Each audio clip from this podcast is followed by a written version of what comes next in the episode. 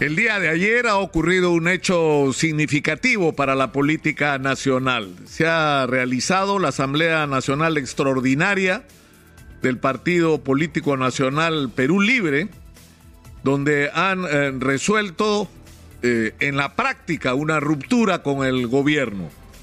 Han anunciado que no darán el voto de confianza al gabinete de Pedro Castillo, denuncian que Pedro Castillo, según ellos, ha dado un giro hacia la centro derecha y ha incrementado en la presencia en el gobierno la asistencia de personas a los que ellos denominan caviares, quienes según dicen usufructúan, usufructúan del financiamiento exterior de las patronales empresariales y del Estado.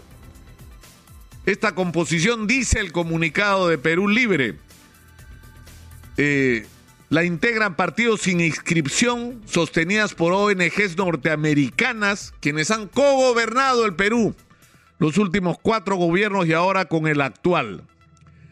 El mismo comunicado descalifica la participación de Dina Boluarte y Betsy Chávez como una decisión partidaria y la consideran actitudes solamente individualistas y declaran que ninguna de las dos representa al partido y anuncian además que por este motivo y por la filtración de información se abren procesos disciplinarios, se entiende, contra ellas dos.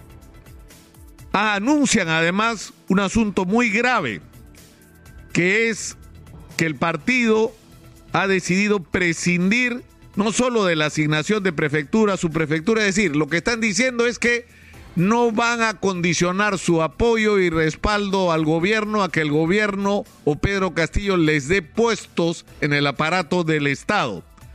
Pero lo más serio a lo que me refería es que han decidido prácticamente expulsar de la bancada de Perú Libre a los representantes del magisterio con el argumento de que ellos tienen su propio proyecto partidario.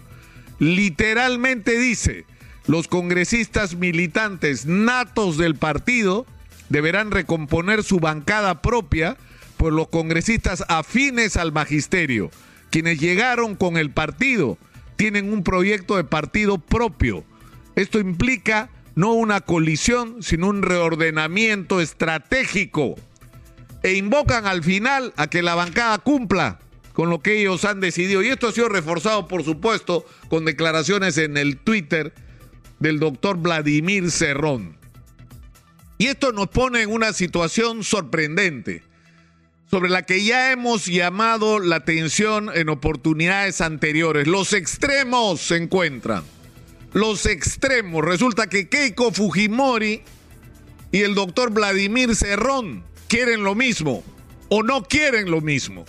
Es decir, ha ocurrido algo en el Perú que nadie podía prever que el hartazgo de la sociedad peruana con la clase política, con presidentes que uno tras otro han ido a la cárcel, con un crecimiento macroeconómico extraordinario en los últimos años que no ha significado el cambio de la vida de los ciudadanos, que en el país del milagro económico peruano hay un porcentaje enorme de gente que no tiene agua potable, que vive en condiciones absolutamente precarias, que no tiene acceso a un transporte decente, donde la salud pública y la educación pública se caen a pedazos, donde no hay desarrollo de proyectos que integren a la economía productiva y estable a la inmensa mayoría de peruanos y que por eso la inmensa mayoría de peruanos tiene que vivir de actividades informales y literalmente al día donde para comer tienes que trabajar y el día que no trabajas no comes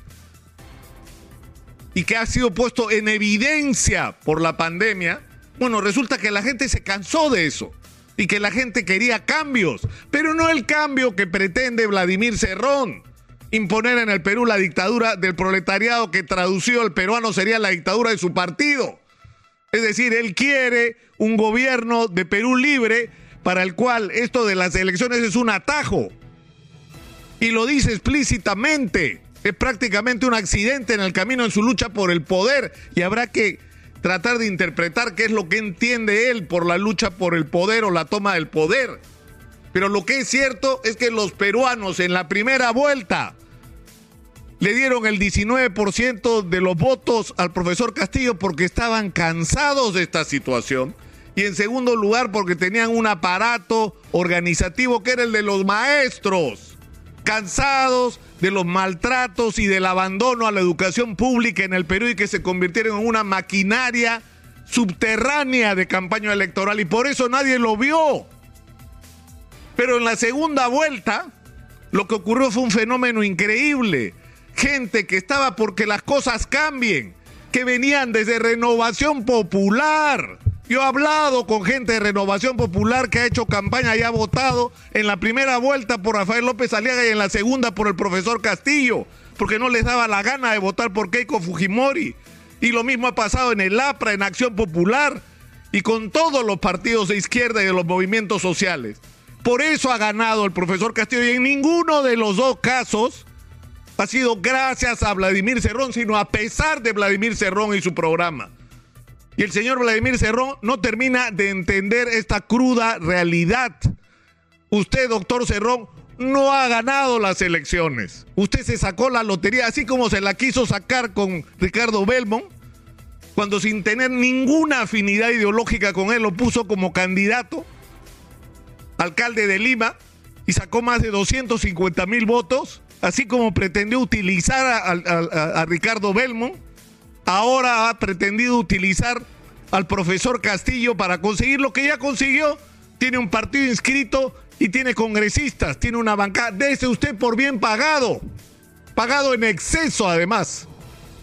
Entonces no puede el señor Vladimir Cerrón venir a decirle al país hoy que no es esto por lo que la gente votó.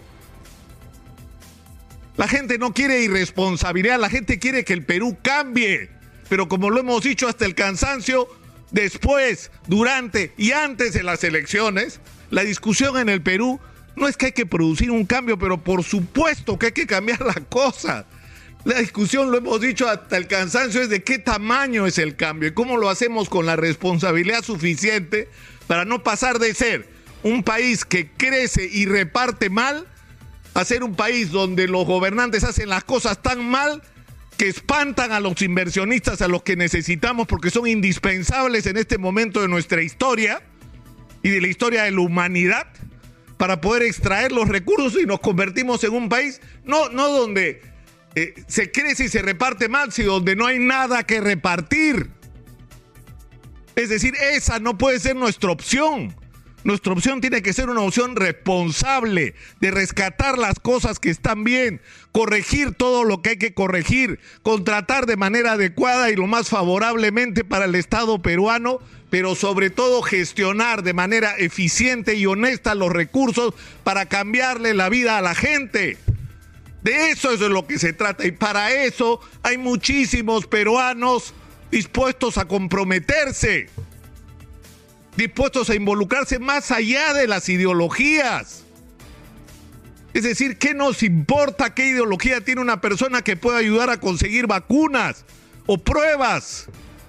¿Qué nos importa qué ideología tiene una persona que pueda ayudar a transformar la vida de los peruanos que no tienen casa, que viven en condiciones absolutamente precarias? O a integrar a la agricultura a millones de pequeños agricultores. ¿Qué nos importa qué ideología tenga? Nos importa si sabe o no sabe qué es lo que hay que hacer. De eso es de lo que se trata. Y yo creo que no le hace, es decir, si Vladimir Cerrón piensa que le está haciendo un daño con esto al profesor Pedro Castillo, se equivoca, se equivoca. Finalmente le está haciendo un favor.